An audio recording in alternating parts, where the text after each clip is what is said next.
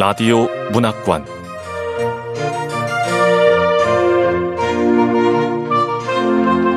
한국 단편 문학 특선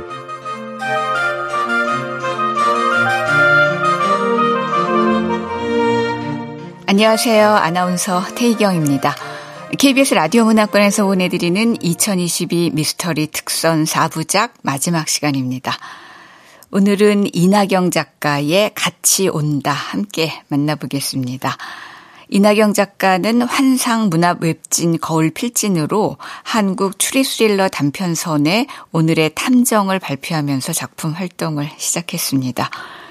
소설집으로 극히 드문 개들마니를 발표했고 엔솔로지 공공연한 고양이, 라오 상하이의 식인자들, 꼬리가 없는 하얀 요호 설화, 누나 노릇, 괴이한 거울, 그리고 리디북스, 우주라이크 소설 등에 참여했습니다.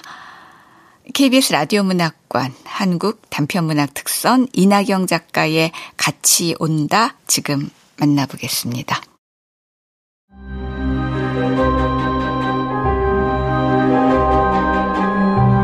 같이 온다. 이나경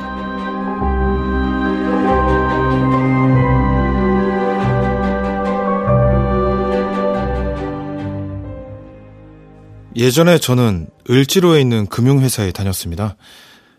꽤 괜찮은 곳이었습니다. 업무 강도는 세지만 그만큼 연봉도 높았고 사람들도 좋았어요. 거기서 친구를 만났습니다.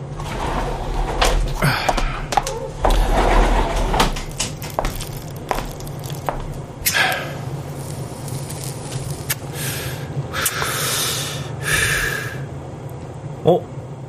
너 이모일 맞지? 어, 서, 선우창? 어, 야, 우창이, 너도 유회사 다녀? 선우창은 저와 중학교 동창입니다. 사실 학창 시절엔 썩 가까운 사이는 아니었습니다. 그냥 친구들끼리 뭉칠 때 간간히 어울리는 정도였죠. 나중에 알고 보니 성씨가 선우이고 이름은 외자였는데 그러거나 말거나 다들 그를 우창이라고 불렀어요. 우리는 건물 안에서는 좀처럼 마주치지 않았습니다. 뭐 부서가 다르다지만 오가며 스칠 법도 한데 말이에요. 반면 흡연구역에서는 지나치게 자주 만났습니다. 사람마다 담배가 당기는 시간이 엇비슷해서인지 아니면 운명적으로 이끌린 탓인지 하여간 제가 10번 나오면 67번은 우창도 나와 있는 것이었습니다. 이번에야말로 우리는 가까워졌습니다. 호열이 넌 결혼 안 해? 에이, 뭐 결혼은 아무나 하냐. 준비가 돼야지. 어, 너 결혼한 지 몇 년 됐지? 한 5년 차 취업 결정되자마자 식 올렸거든. 재수 씨는 어디서 만났는데? 교회 두 살 연상이야.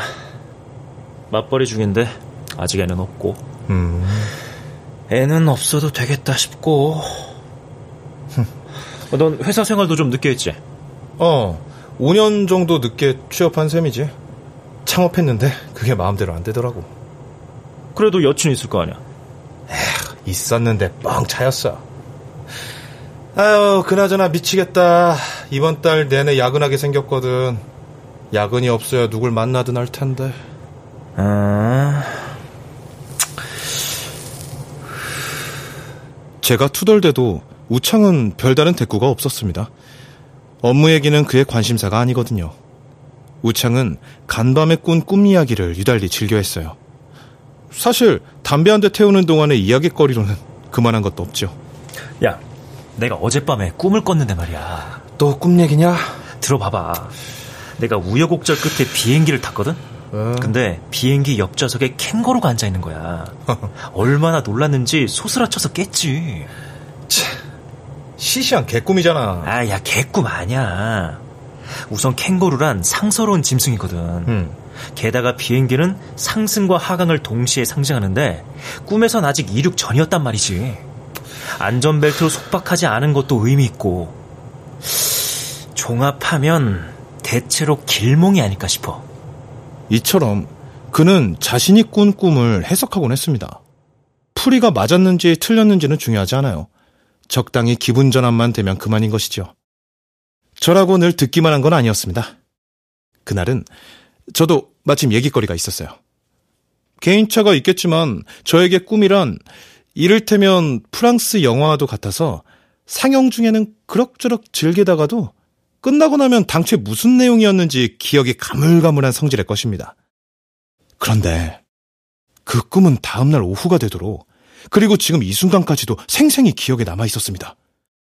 그건 분명 드문 일이었어요. 야, 오늘은 나도 꿈 얘기 하나 할 테니까 들어봐. 내가 꿈에서 말이야.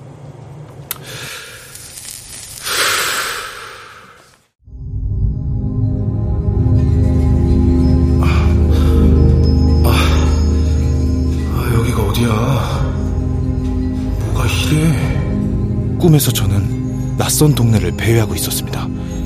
거리는 버려진 묘지처럼 한적했고 건물들은 비석처럼 세워져 있었지요. 기괴하게 자란 나무, 한쪽 벽면이 무너진 건물, 마모되어 흉측한 몰골만 남은 석상을 보았습니다.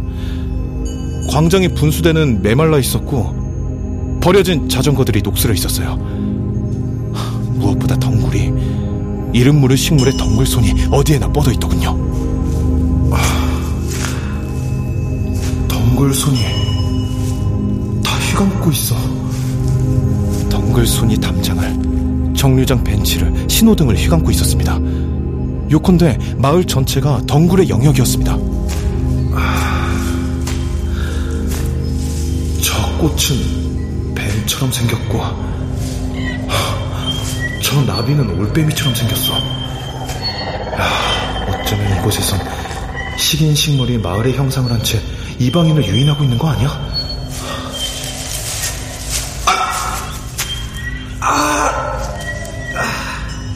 숲을 사이로 난 구불구불한 오솔길을 따라 걷는 동안 저는 덩굴에 발이 걸리거나 가지에 찔렸습니다.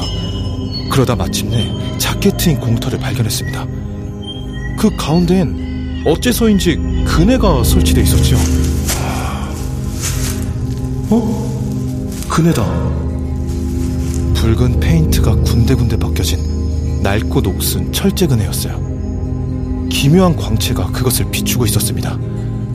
그네를 보자마자 저는 그것을 타야 한다는 걸 알았습니다. 동시에 절대로 타선 안 된다는 것도 알았어요. 삐걱. 그네의 사슬이 마찰음을 냈습니다. 관절을 꺾는 것처럼 흡사 누군가를 부르는 것처럼 느껴졌습니다.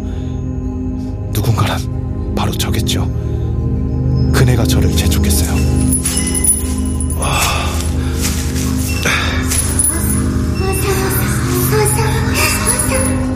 어느새 저는 그네 앞에 섰습니다. 제가 그네 위에서 자리를 잡자 누군가 제 등을 거칠게 떠밀었습니다.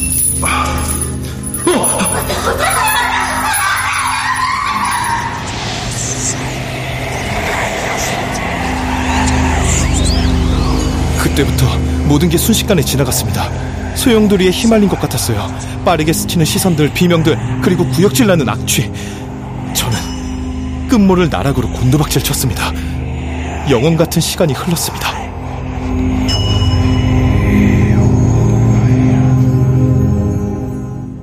그네 탄 꿈이네. 요약하면 그렇긴 하지.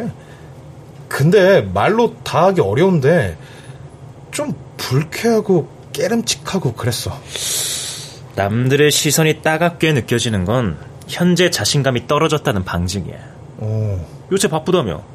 업무 과다로 의기소침해진 게 꿈에 반영됐겠지. 그런가?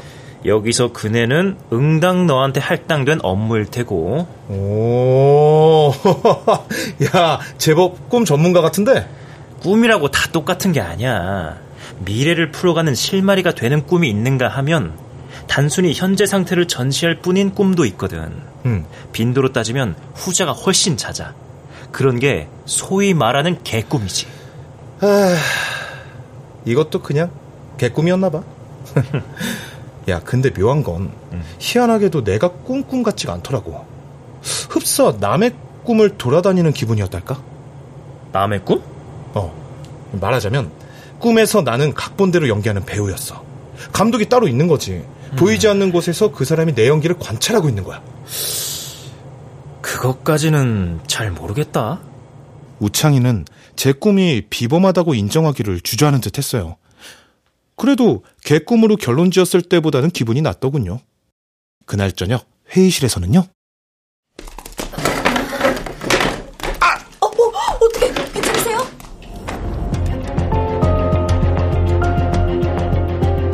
그날 저녁에 작은 사고를 당했습니다. 옆자리 직원이 의자를 당겨 앉다가 제 발등을 세게 찌은 것이었어요.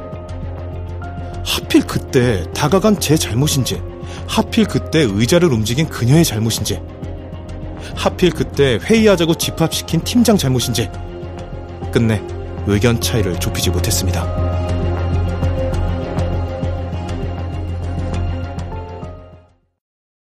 다음날 아침에 우창에게서 메시지가 와 있었습니다. 번호야 진즉에 알려줬었지만 실제로 연락이 온 건 처음이었어요.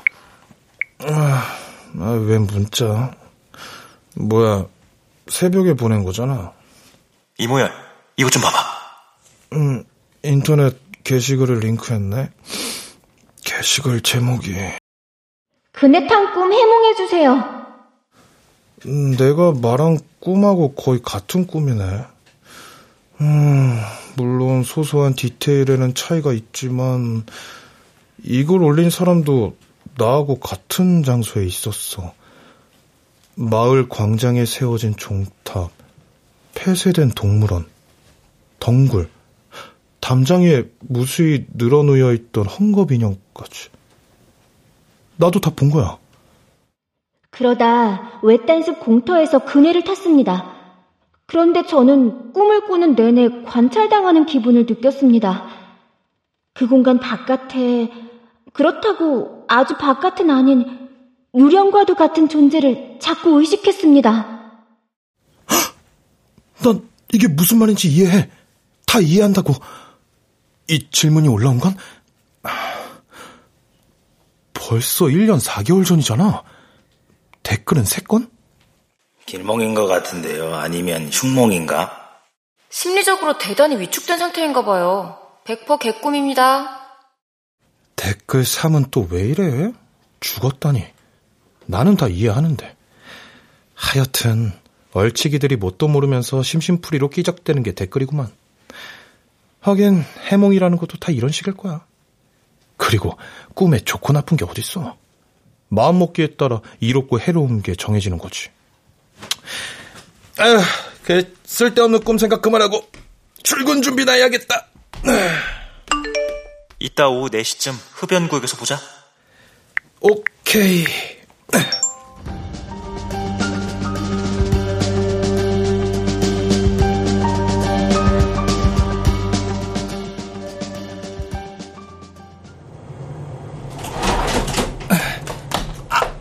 야, 너 걸음 왜 그래? 야, 의자에 찧었어. 아, 볼래? 야, 봐봐, 어디 봐봐. 봐봐, 봐봐. 아우, 야, 많이 다쳤네. 어. 에이구, 참.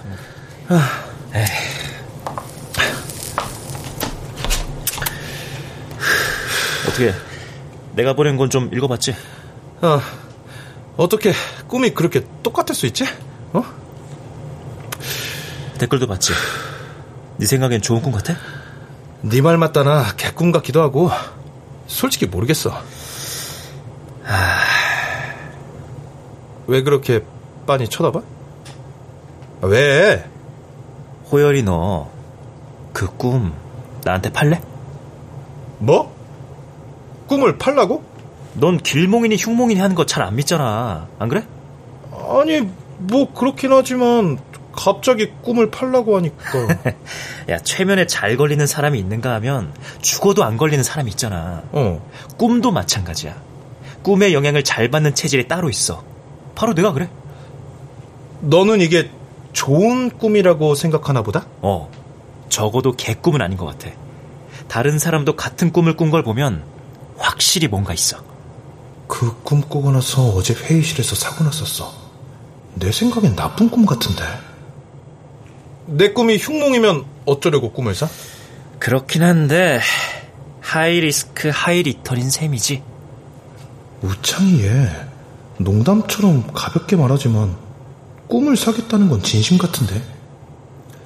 혹시 꿈을 잘 아니까 길몽이라고 믿을 만한 근거라도 찾은 거야? 그럼 난 행운을 거머쥐고도 몰라보는 것? 아, 아, 아. 불현듯 발등이 욱신거렸습니다. 마치 위험 경보처럼 그 덕에 마음을 정하는데 오래 걸리지 않았습니다. 알았어. 난 모험은 안 할래. 돈은 됐으니까 거저 가져가. 뭐, 내 꿈 사가라! 이렇게 말로 하면 돼?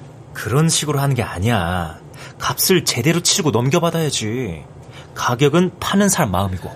아이, 됐어. 그냥 밥이나 한번 사. 아야, 아니야. 가격을 제시해봐. 얼마에 팔래? 뭐야? 계속 사양해도 끝까지 돈을 지불할 태세잖아. 그럼 아예 100만 원쯤 불러서 우창이를 난처하게 해봐? 아니다. 정말로 그 값에 사겠다고 나오면 도리어 내가 더 난처하겠지. 그럼 3만 원이면 적당하려나? 좋아. 어, 자, 여기 3만 원. 거래 성사된 거야?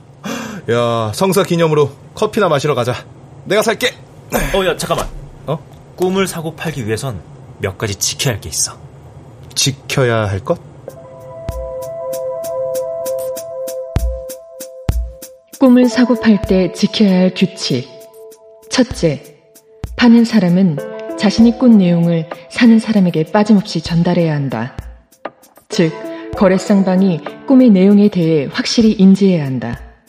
거짓으로 꾸며낸 이야기는 당연히 효과를 볼 수 없다. 둘째, 거래가 실질적으로 이루어져야 한다. 이 경우 파는 사람이 금액을 정하는데 사는 사람은 이를 흥정해선 안 된다. 안 될 거야 없겠지만 부정탈 일은 지양하라는 것이다. 셋째, 한 번 산 꿈을 다른 사람에게 되팔 수 있다. 이 경우 자신이 산 금액보다 낮게 불러선 안 된다. 반면 꿈을 되살 수는 없다. 또한 새로 사는 사람에게 이전 거래 명세서를 넘겨야 한다.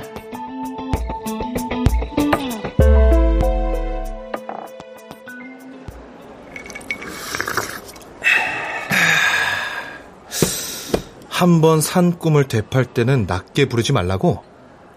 그 반대 아니야? 중고품이니까 더 싸게 팔아야지. 규칙이 그래. 꿈 거래소라는 데가 있거든? 어. 거기선 기본 100만 원부터 시작해. 진짜 영험한 건 수십억에 팔린 적도 있대. 음. 여러 사람 거치는 동안 가격이 그렇게 뛴 거야. 거래 명세서에는 이전 소유주들이 누군지 나오는데 그걸 보면 그 값에 팔리는 걸 납득할 수밖에 없대. 다들 어마어마한 재벌이나 권력자들이라서. 농담이지? 아니 진짜야. 근데 거래가 계속되면 어느 시점부터는 우리 같은 서민이 도저히 살 수 없는 가격까지 치솟지 않겠냐? 그치? 그런 꿈을 사는 건 이미 성공한 사람들 뿐이고 딱히 꿈이 아니어도 원래 승승장구하던 사람들 말이야. 응. 애초에 그렇게 성공한 사람들이라 꿈을 가진 건데 꿈을 가져서 그만큼 성공한 것처럼 여겨지는 거지. 야, 자, 잠깐만. 그러니까 결국 그 말은 꿈의 좋고 나쁨은 정해져 있지 않다는 아니, 꿈에는 진짜로 힘이 있어.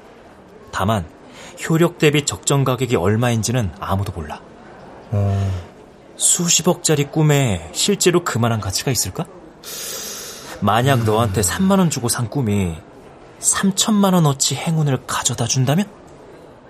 뭔 말인지 모르겠는데 찜찜한 건 솔직하게 털어놔야겠어. 저기 우창아, 응. 만약에 내가 발등을 다친 게 꿈 때문이라면? 그게 흉몽인 건 제쳐두고라도 꿈은 그걸로 효력을 다한 것 아니야? 네가 겪은 일이 꿈 때문이란 증거는 없어.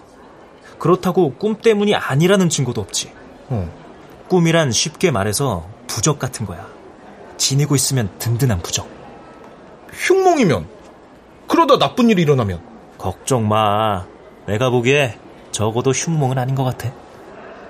역시 길흉을 결정하는 건 자기 암시구만. 아, 한 가지 더. 꿈을 거래할 때 지켜야 할 마지막 규칙은 꿈의 수명은 1년으로 간주해. 수명이 1년? 어. 꿈의 수명은 1년으로 간주해서 좋은 일이든 나쁜 일이든 1년 안에 일어난다는 얘기야. 어. 단, 꿈을 다른 사람한테 팔면 그때부터 새로 1년을 카운트하지. 나 뭔. 야, 이런 건 어디서 배우는 거야? 예전에 꿈을 산 적이 있거든. 교회 사람한테서 소개받았는데 100만 원짜리 꿈이었어. 그래서 어떻게 됐어? 본전은 찾았어? 본전? 야, 잠깐. 우창이 너 아까 내 꿈 산다고 했을 때 얼마까지 낼 의향이 있었던 거야? 10만 원? 야, 다음에 점심은 네가 사라. 네. 저는 그에게 점심 사려던 계획을 취소했습니다.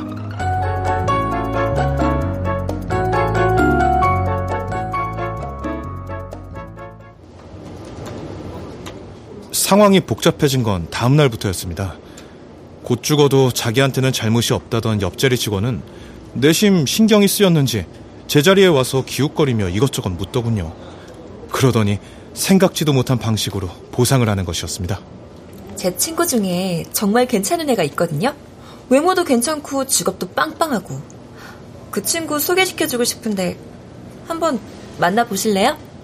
당시 저는 연애에 딱히 열의는 없었는데요. 그렇다고 관심이 아주 없는 것도 아니었고 무엇보다 주선자의 체면을 구기고 싶지도 않았으므로 흔쾌히 승낙의 의사를 밝혔습니다. 주말 저녁 소개받은 상대와 헤어지고서 달빛 비치는 길을 홀로 걷다가 문득 이런 생각이 들더군요. 만약 발등을 다치지 않았더라면 소개를 받지도 않았겠지? 내가 다친 게 진정 꿈 때문이라면 소개팅을 한 것도 꿈 때문이야. 그때는 그 여자와의 미래에 관해 낙관적이었으므로 소위 그네 꿈이 대단한 길몽일지도 모른다고 생각하게 된 것입니다. 문제는 제가 이미 꿈을 팔았다는 거죠. 상식적으로는 사고를 당한 것까지만 꿈에 책임을 물을 일이고 그 뒤로 여자를 만나건 가정을 꾸리건 그런 것들은 꿈과 하등의 관련도 없다고 여기는 게 마땅하겠습니다. 하지만 정말로 관련이 없을까요?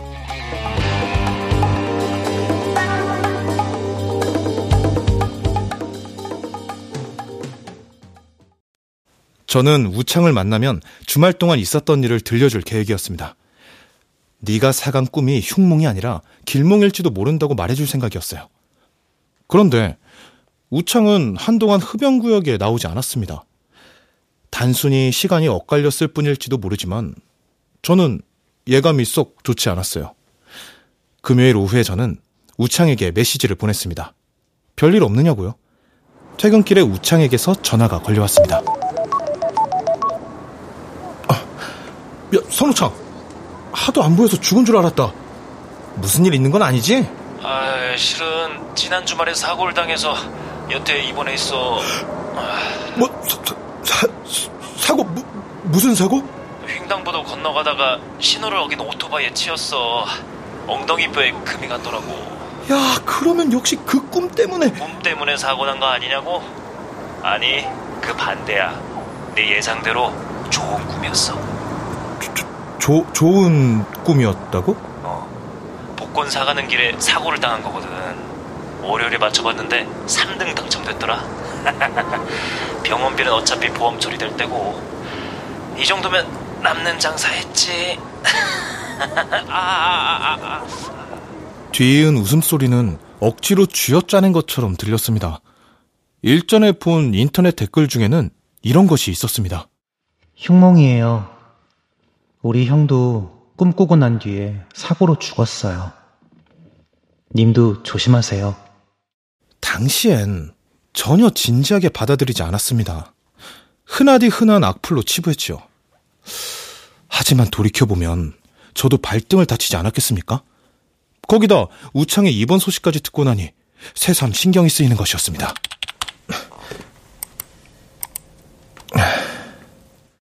저는 다시 그 페이지에 접속해 답변자의 프로필을 찾아보았습니다. 개인적으로 질문할 셈이었는데 1대1 질문 버튼이 없었습니다. 아마 답변자가 질문을 받지 않겠다고 설정했겠죠. 기본 설정을 굳이 막아놓은 것입니다. 저는 인터넷에 제가 꾼 꿈의 내용을 정리해 올렸습니다. 제목, 그네 탄 꿈 해몽해 주세요. 내용은 원래 있던 글과 유사하게 정리하되 몇몇 이야기를 추가했습니다. 그런 뒤에 그 악플러가 댓글을 달기를 기다렸어요. 불의 사고로 형을 잃은 답변자는 끝내 나타나지 않았습니다. 대신 다른 답변자가 나타났습니다. 질문 글을 올린 지 나흘째 되던 날 밤이었습니다. 혹시 종탑에 뭐라고 쓰여 있었습니까? 기억하신다면 그게 무엇이었는지 답해 주시기 바랍니다. 여기 말고 일대일 질문으로요.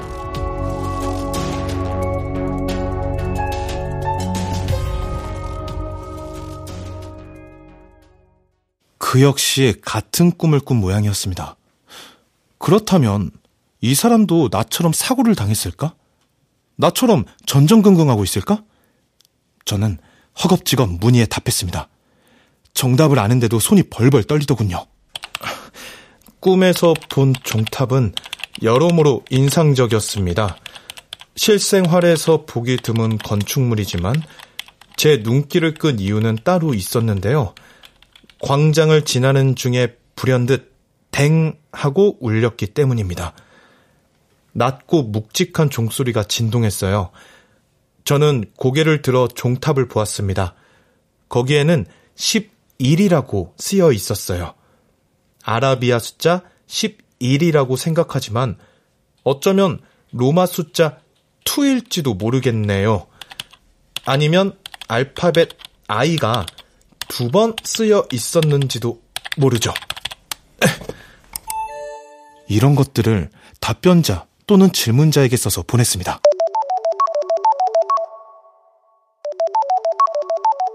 그날 자정쯤 휴대폰이 울렸습니다.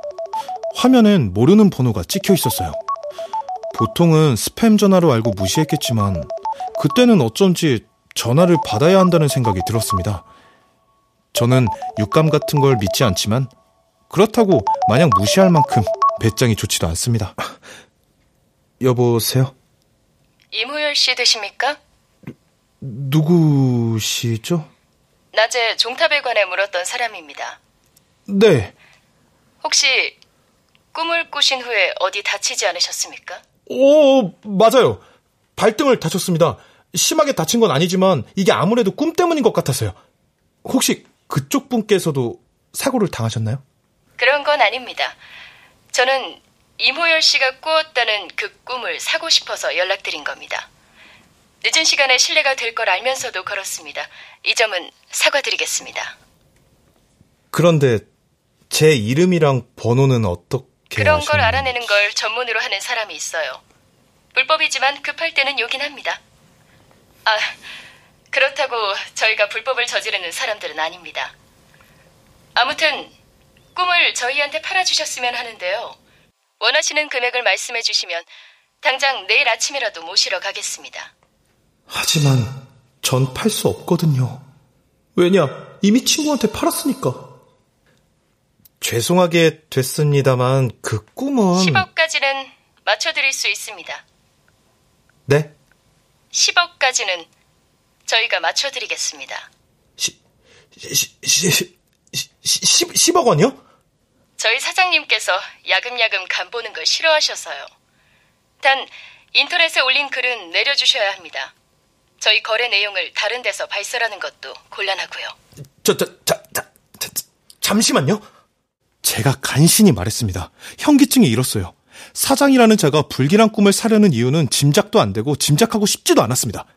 꼭 사겠다면요. 저는 우창을 소개할 생각이었습니다. 물건은 벌써 팔렸으니 그리로 가서 귀찮게 하라고요.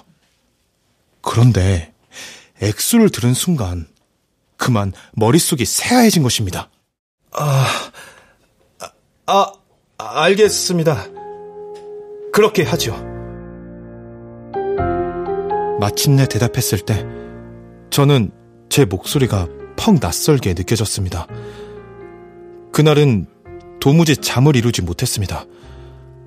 아플 정도로 심장이 쿵쾅거렸습니다. 하룻밤새 10억 원을 번다면 누구라도 그럴 것입니다.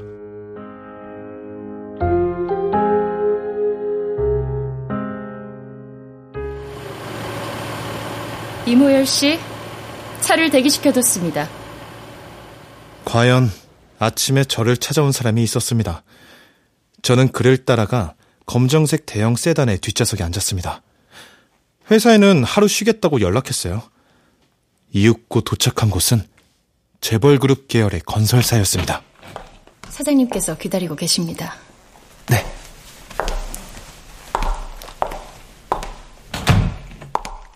사장실 문을 열자 저보다 서너 살쯤 많아 보이는 남자가 소파에서 일어나 저를 반겼습니다. 사장이라길래 여우 같은 늙은이일 거라고 막연히 짐작했었는데 의외로 호랑이 같은 사내가 나와 내심 놀랐습니다. 재벌가 3세인가 4세인가를 다룬 뉴스에서 본 기억이 있었습니다. 사장은 두툼한 손으로 제 손을 힘있게 쥐었습니다. 아, 먼 길 오시느라 수고하셨습니다. 아, 네. 괜히 위축되네. 괜히 위축되는 건 아니지. 난 지금 이 사람을 상대로 사기를 칠 작정이니까. 그래, 이건 사기야. 10억짜리 사기. 나는 꿈 내용을 전하고 돈만 받는 거야. 그게 사실은 알맹이가 빠진 빈 껍데기라는 걸 어떻게 알겠어? 그리고 우창이도 그랬잖아. 비싼 꿈을 사는 사람은 딱히 꿈이 아니어도 승승장구하는 사람이야. 언제든 호재가 있을 만한 사람이지. 그러니까 이 사장은 이미 부자니까 꿈하고 상관없이 앞으로 승승장구할 테고 내가 사기치고 있다는 걸 알지도 못할 거라고. 단도직입적으로 말씀드리겠습니다. 거래부터 하시죠. 아, 네. 저 역시 바라는 바입니다. 거기에 서명하시면 계약이 성립됩니다. 네. 계약서에 서명을 하셨으니 계약대로 받으시죠. 10억입니다. 저는 계약서에 서명했고 사장은 여행용 캐리어를 제게 넘겨주었습니다. 거기엔 5만원권이 가득 들어 있었어요. 돈다발을 꼼꼼히 세어보지는 않았지만 정확하지 않아도 괜찮을 부피였습니다.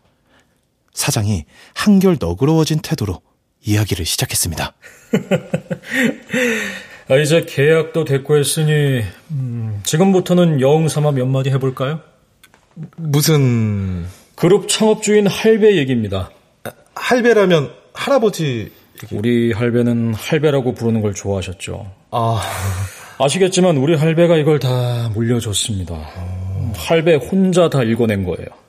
물론 큰아버지랑 우리 아버지가 물려받은 다음에 그룹이 많이 성장하긴 했지만 맨 땅에서 시작해 성공한 것은 될 바가 아니죠. 아... 무엇보다 아버지는 호황을 잘 타기도 했고. 아... 어... 근데 좋은 것만 물려받은 건 아닙니다. 무슨 마셔요. 아, 네네, 감사합니다. 유전병까지 물려받았거든요. 아, 이게요, 어렸을 적에는 몰라요. 어른 구실이나 뭐 할쯤엔 비로소 증상이 나타나거든요. 그때부터 인생 끝날 때까지 고생하는 거지 뭐. 사실 겉으로 보기엔 멀쩡해요. 내가 어디 아픈 것처럼 보이나요? 엄청 건강해 보이십니다. 말도 마요. 속은 아주 엉망이야. 잊을만 하면 한 번씩 오장육부가 끊어질 듯 괴롭거든. 아이고. 원인도 모르지 고치지도 못하지. 그러니 우리들끼리는 이게 무슨 저주가 아닌가 하고. 아, 저, 저주요? 근데 한 번은 할배가 묘한 얘기를 하더라고. 자기가 꿈을 꿨대. 근데 그 꿈이 뭐였냐면 바로 그네탄 꿈이었군요. 역시 빠릿빠릿하시네. 아, 예, 감사합니다. 네. 우리 할배가 병을 얻은 건 그 꿈을 꾼 뒤였대요. 꼭 꿈 때문이라고는 단정할 순 없지만 의심이 들 만큼 꿈이 생생했답니다. 근데 이해가 안 되는 게 병을 주는 그런 꿈을 왜 사시려고 하신? 사업을 맡으니까 별의별 인간들이 다 꼬이더라고. 아... 큰 일을 하려면 미신도 무시하지 말라지만 상식적인 인간 만나기가 더 어려울 줄 누가 알았겠냐 이 말이야. 아무튼 찾아온 사람들 중에 꿈에 대해 박식한 사람도 있었어요. 바로 꿈 거래소의 관계자였죠. 뭐 제게 유력 인사들과 두루 친분이 있대서 찾아갔는데 별로 진지한 만남은 아니었어요. 근데 하루는 그 사람이 급히 보자는 겁니다. 사장님, 제가 아주 희귀한 꿈을 하나 확보했습니다. 어차피 가격은 오르기만 할 테니까 미리 살수록 이득이지요. 꿈을 사라고요? 얼마죠? 큰 거 한 장만 주시죠. 큰 거 한 장이요. 좋습니다. 굿하고 앱대 많은데도 그 정도는 드니까요.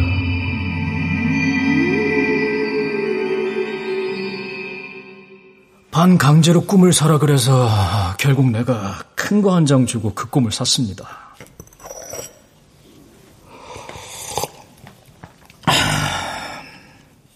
큰거한 장이면 얼마야? 1억?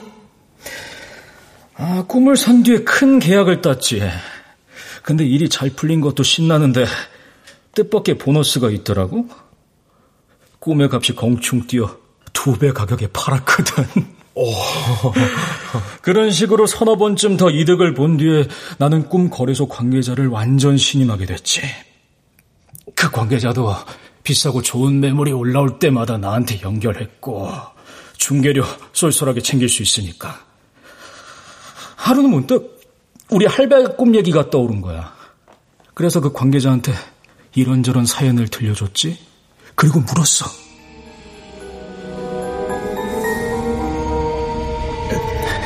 자, 혹시나 나도 우리 할배처럼 나쁜 꿈을 꾸면 어떡합니까?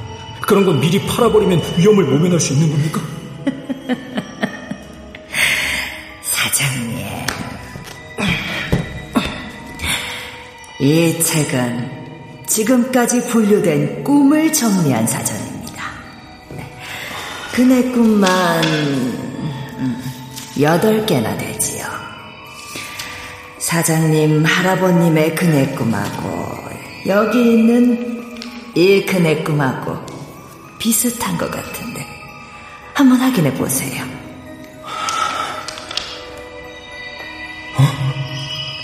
어, 신기하다. 할배한테 들은 꿈 내용하고 거의 같아요. 아, 정말로 이게 맞습니까?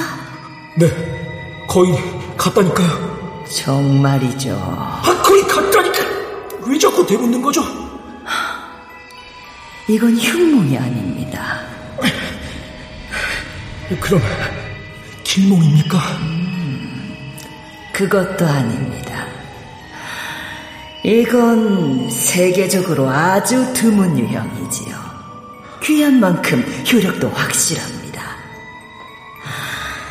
선대 회장님께서 꿈을 꾸신 뒤로 아프기 시작하셨댔죠? 네. 그럼 좋은 일은요? 좋은 일은 없었나요? 이 꿈이 지독한 게 길흉이 늘 쌍으로 나타납니다. 순서나 간격은 정해져 있지 않습니다. 좋은 일이라면 아, 맞아요. 우리 할배 사업이 번창하기 시작한 건 그때부터예요.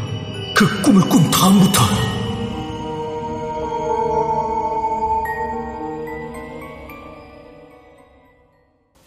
그때 깨달은 거지. 우리 할배가 그꿈 때문에 사업이 잘 됐구나. 그래서 내가 이 꿈을 얼마나 찾았나 몰라요. 아예 전담 직원을 두고 그네 타는 꿈만 검색하게 시켰다니까. 솔직히 예전에도 찾긴 했는데 하나는 미쳤고 하나는 사고로 죽었습니다. 그러다 이모열 씨가 나타났으니 얼마나 반가웠겠어요. 그깟 10억 원이 됐습니까? 아하. 그러니까 이 사람이 찾았다는 사람들이 인터넷에 글을 올린 작성자와 댓글 작성자구나.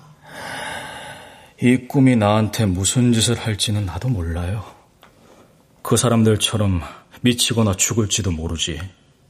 하지만 거꾸로 병이 나을 수도 있잖아.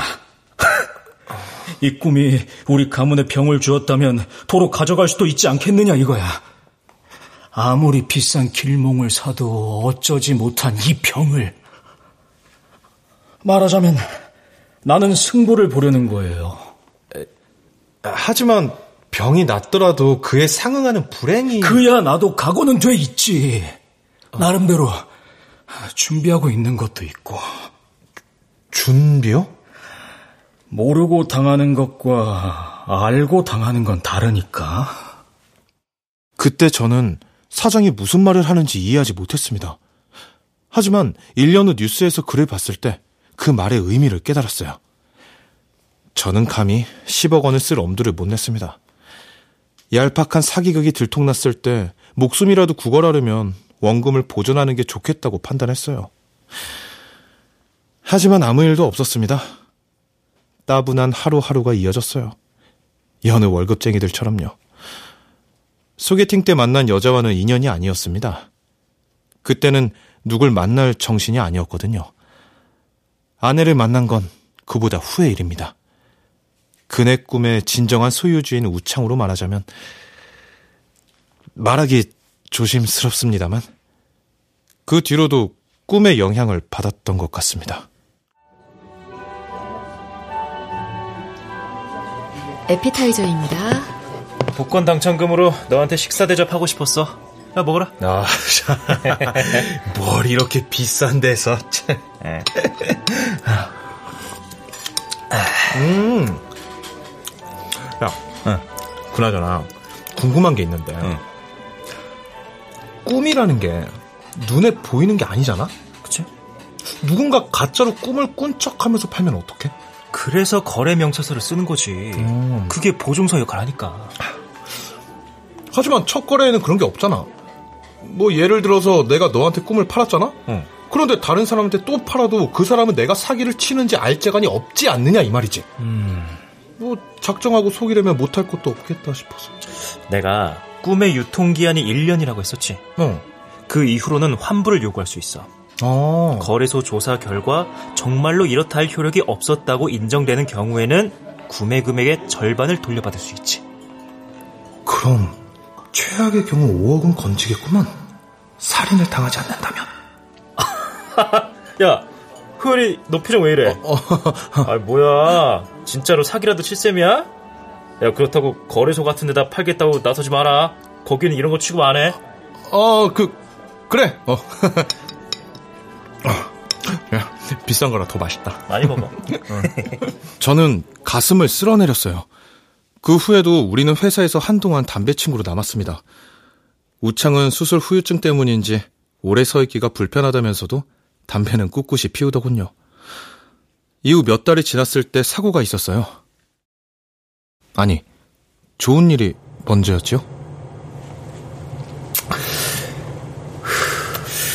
고해라.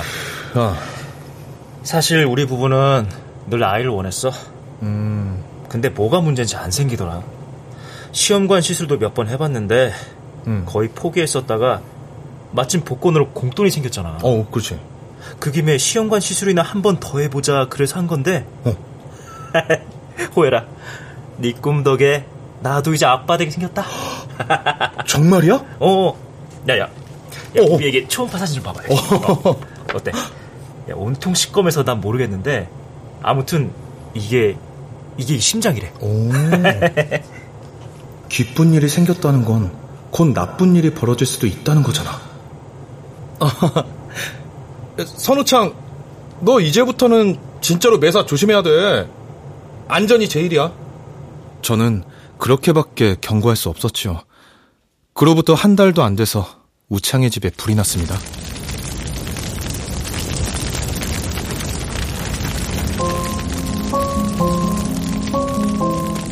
전에 듣기로 그는 아내가 친정에 간 동안 침실에서 담배를 피우다가 깜빡 잠이 들었다고 해요. 담뱃불이 이불에 옮겨붙어 집을 완전히 태웠습니다. 우창은 빠져나오지 못했어요. 꿈의 가짜 소유주인 사장에게도 일이 있었습니다.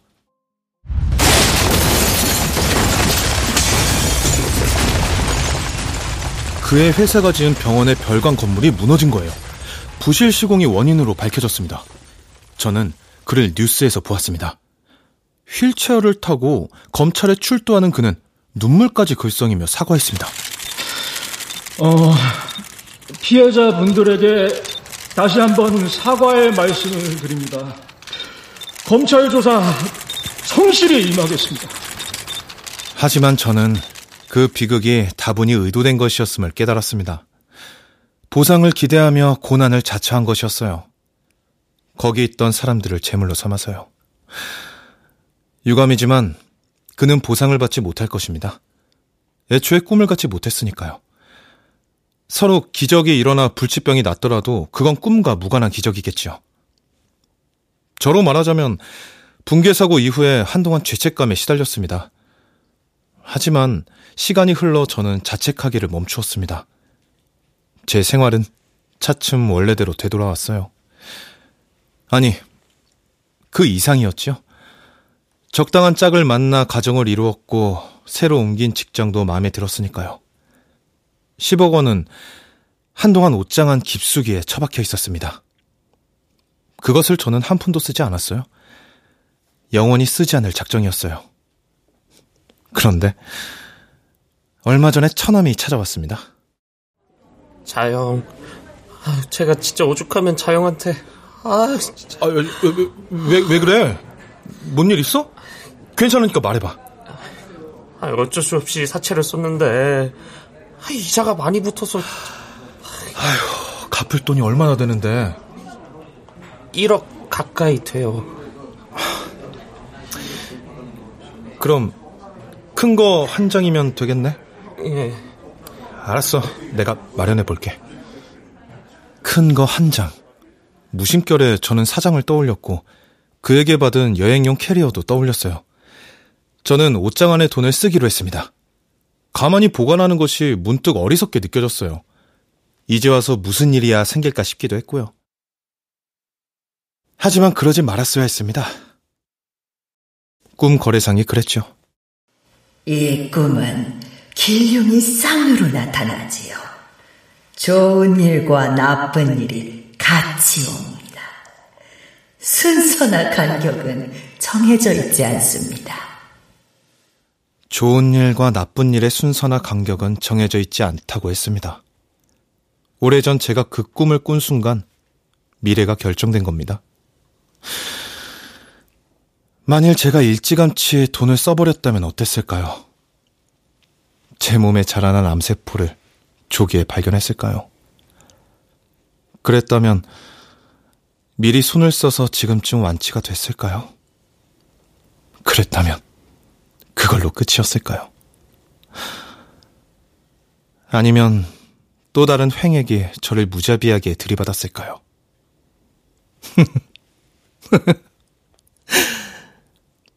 그렇습니다. 지금 이러는 건 아무짝에도 소용없지요. 어쨌든 저는 폐암 선고를 받았으니까요. 아, 왜 이제야 오셨어요? 폐암 말기입니다.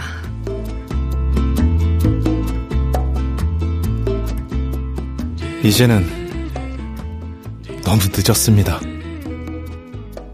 너무 늦었어요.